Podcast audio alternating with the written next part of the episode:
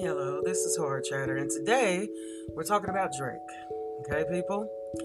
So, Drake is in the news because he was struck by a fan's phone on stage during the opening night of It's a Blur tour. So, I guess this is his tour that he's doing, and it didn't, it hit him almost, but it didn't directly hit him. Okay? Whoever threw it had a really, really, really bad aim. And it's just a telltale sign times coming, times changing. Maybe, I don't know what it is. Maybe it's kids really are tired of shitty music. I don't know. Here's the thing nobody deserves to have a phone thrown at them. It's called assault. And it wouldn't surprise me if he presses charges, which he should press charges. But I wonder how the rest of the world is looking at this and looking at other incidents and thinking maybe, just maybe, it'd be a good idea if I had a concert or something and they just do a hologram of me.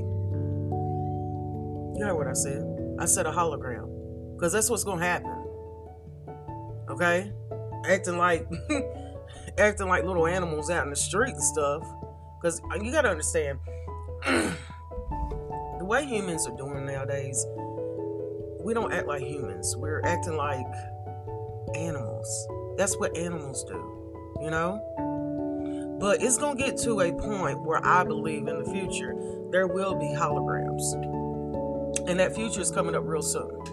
Because these people who are performing with all this money and stuff don't want to take the risk of getting on stage and having their face bruised up just because somebody doesn't like their music.